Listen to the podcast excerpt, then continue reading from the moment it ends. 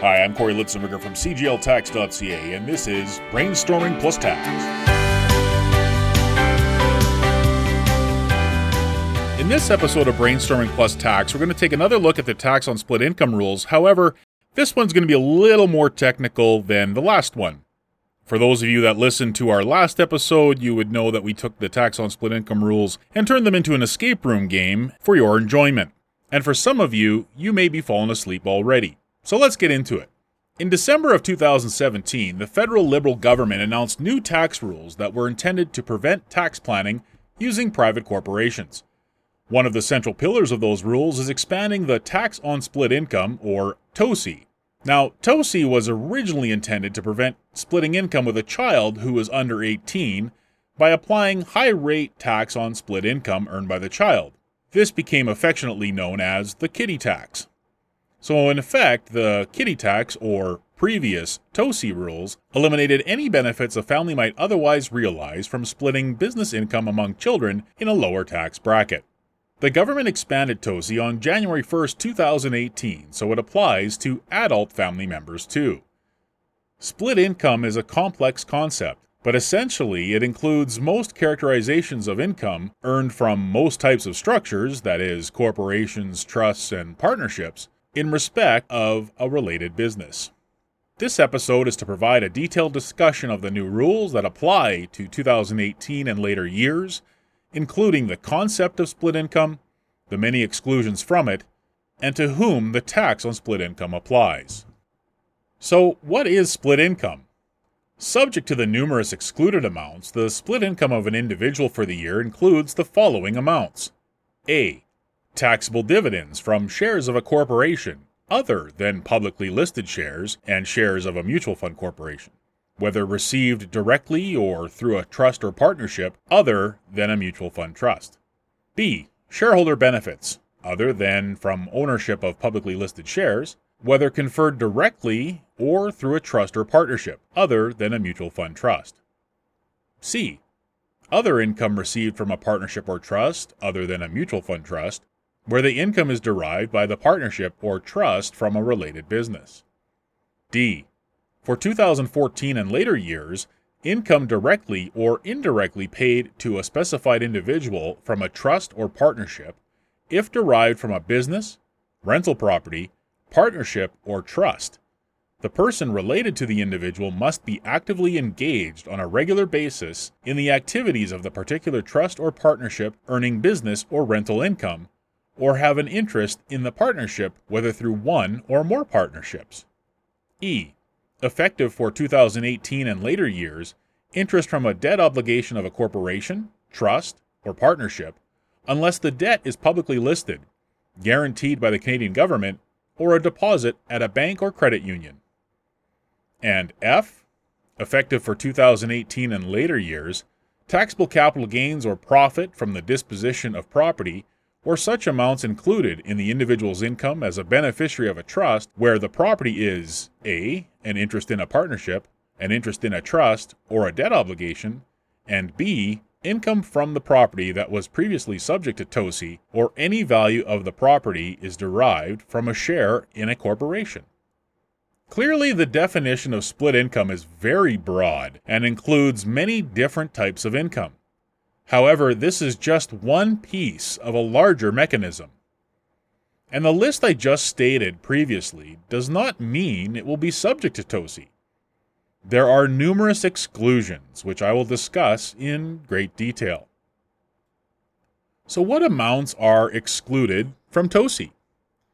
TOSI does not apply to amounts that are considered an excluded amount. This term is actually a big list of exclusions, several of which have their own detailed definitions and conditions. I will describe all amounts excluded from TOSI, but I will expand where the exclusion is particularly complex later. Certain exclusions are available to all taxpayers. Others are available only to taxpayers aged 25 and older. And there are several generally more restrictive, exclusions for taxpayers that are aged 18 to 24. All of the exclusions that are unique for adult taxpayers apply for 2018 and subsequent tax years. Excluded amounts consist of the following 1. If the individual has not attained the age of 24 years before the year, the amount is from property acquired as a consequence of death of the individual's parent or as the consequence of death of any person if the individual is a full time student or eligible for the disability tax credit. 2. Amounts received from property that was transferred from a spouse or common law partner due to separation. 3. Deemed dispositions occurring as a result of the individual's death. 4. Taxable capital gains from the disposition of qualified farm or fishing property or qualified small business corporation shares. 5. Amounts not derived from a related business in respect of the individual if the individual attained the age of 17 before the current tax year. 6. Amounts derived from an excluded business if the individual attained the age of 17 before the current tax year. 7. An amount that is safe harbor capital return if the individual attained the age of 17 but not 24 before the current tax year. 8 an amount that is income or a capital gain from an excluded share if the individual attained the age of 24 before the current tax year. 9. A reasonable return, provided the individual attained the age of 17 before the current tax year. And 10. An amount relating to a spouse or common law partner who is at least 64 years old or deceased. Now, amount 5 is a particularly important exclusion because it excludes all amounts that are not from a related business. As such, amounts that are from a related business are subject to TOSI unless one of the other exclusions is met. Let's talk about related business. The definition of a related business is generally the starting point for determining whether the TOSI applies to split income amounts received by a taxpayer. If the amounts are from a related business, generally the next step is to determine whether any of the other exclusions I previously stated apply. So, what is a related business? Well, in simple terms, split income from a related business can be thought of as income earned by the individual from a business of a source individual. Now, a source individual is an individual who is related to the specified individual and is resident in Canada. That is, the specified individual is the person who receives split income, and the source individual is the person running the business from which the split income is derived. If the split income is from a related business, it is subject to TOSI unless it meets another exclusion.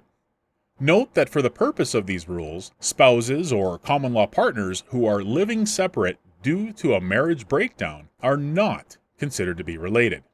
A related business in respect of an individual includes a business carried on by a source individual or a partnership, corporation, or trust if a source individual is actively engaged on a regular basis in the activities of the partnership, corporation, or trust related to earning income from the business.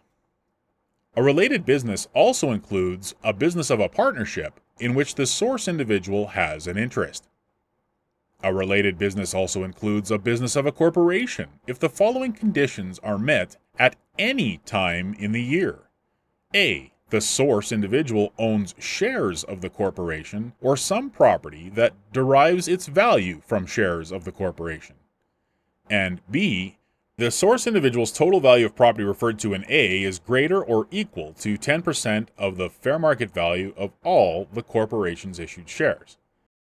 If the individual receives split income from a related business, TOSI will apply unless any of the other exclusions I previously listed are met. Note that the related business exclusion applies only where the individual attained the age of 17 before the year. Thus, where a minor under 18 in the year receives any income amounts that are split income, the amounts can be subject to TOSI, notwithstanding other potential exclusions, even if they are not from a related business. So now we need to look at excluded business. So, what is an excluded business? The definition of an excluded business can apply to individuals who attained the age of 17 before the current year. This exclusion essentially applies where, in the government's view, the individual has contributed a sufficient amount of labor to the business to justify the income as compensation. An excluded business is a business where the individual is actively engaged on a regular, continuous, and substantial basis in the activities of the business in the current year, or in any five prior years. An individual is deemed to be actively engaged if the individual works in the business at least an average of 20 hours per week during the portion of the taxation year of the individual that the business operates, or met this requirement for any five prior years. Again, the five prior tax years does not need to be consecutive, just a total of five. In any other case, whether an individual is actively engaged depends on the facts and the circumstances. Should an individual split income be received from an excluded business, all of that income is exempt from TOSI. Where the individual attained the age of 17 but not 24 before the current tax year, there is an exclusion for what is called safe harbor capital return. Now, subject to other exclusions, safe harbor capital return places a limit on how much income can be split with young adult family members before TOSI applies. Safe harbor capital return is exempt from TOSI and cannot exceed an imputed rate of return on the fair market value of capital contributed to the business by the individual. The product of the value of contributed capital and the highest quarterly prescribed rate published by the CRA in the year, which is currently only 2% at the time of this broadcast, is the safe harbor capital return that an individual can receive without applying TOSI every year. Now, safe harbor capital return is a factor of arm's length capital, which we will get to shortly. Now, the excluded share exclusion only applies if the individual attained the age of 24 before the current year. When it comes to excluded share, this definition is cumbersome, and there are several conditions that must be met for this exclusion to apply. But if the individual's split income is found to be from an excluded share, then all of that income is not subject to TOSI. The individual's shares are excluded shares if a. Less than 90% of the business income of the corporation for the most recent taxation year of the corporation that ended was from the provision of services. B. The corporation is not a professional corporation, i.e., the professional practice of an accountant, dentist, lawyer, medical doctor, veterinarian, chiropractor. C the individual owns the shares of the corporation that give the individual at least 10% of the votes and at least 10% of the fair market value of the corporation. And D, 90% or more of the gross income of the corporation for its most recent tax year is not derived from any related business of the individual other than the corporation's own business. Perhaps the most subjective exclusion from the TOSI is where the amounts received by the individual are a reasonable return. This exclusion applies only where the individual has attained the age of 17 before the year. In determining whether an amount is reasonable, the government examines the relative contributions to the business by the individual and the related family members. Specifically, Reasonableness is based on many subjective terms, such as 1. The work they performed in support of the business, 2. The property they contributed directly or indirectly in support of the business, 3. The risks they assumed in respect of the business, 4. Any amounts that were paid to them directly or indirectly in respect of the business, and 5 such other factors as may be relevant. However, for young adult individuals who have not attained the age of 24 before the current year, the reasonable test is restricted so that the determination of whether an amount is reasonable only regards the contributions of arm's length capital by the individual.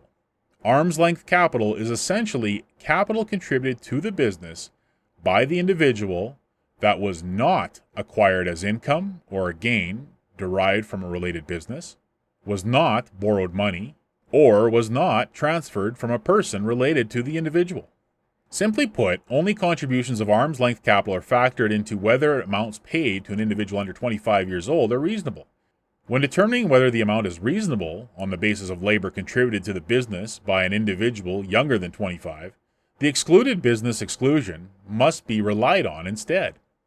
Now, where an individual receives split income in the year, but the amount would be excluded by virtue of any of the previous mentioned exclusions, had it been received by the individual's spouse or common law partner, and the spouse or common law partner had attained the age of 64 before the current year, or is deceased, then the amount is excluded from TOSI for that individual. Simply put, the age 64 exclusion allows a business owner to split income with their spouse in their retirement years.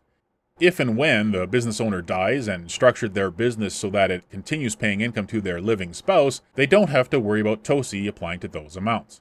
To summarize everything, it's complicated. The rules discussed here are different than when they were first presented in July of 2017. These rules were and are very controversial, so much so that the government revised their July 2017 proposals five months later in December of 2017. Now, even after the government changed them, these new rules are very troublesome to navigate. They can affect a wide variety of business owners who pay income to their family members, and it is not an exact science to determine where income splitting ends and TOSI begins. Therefore, going forward, it is important to consider these new rules when paying income from your business to any family members. Perhaps seeking advanced tax advisors like ourselves is warranted. And with that, for CGL Strategic Business and Tax Advisors, I'm Corey Litzenberger. Thanks for listening.